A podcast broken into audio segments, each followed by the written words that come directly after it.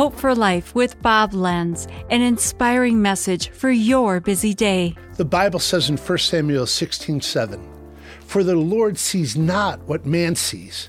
For man looks at the outward appearance, but God looks at the heart. God, how do we look at people from your perspective? At what interests you? I get caught up with the externals, especially when I'm sharing the gospel with people from around the world. I see the color of their skin, where they're from, instead of seeing their heart and identifying with the space that is the same in all of us, the space where God resides. So many times I'm afraid because they're different, I'll start wondering if they'll accept me or listen to me instead of focusing on what God's view is and what He wants them to hear. But preachers ought to know it's not about us. It's never about us giving a good talk, looking good, or having a good reputation.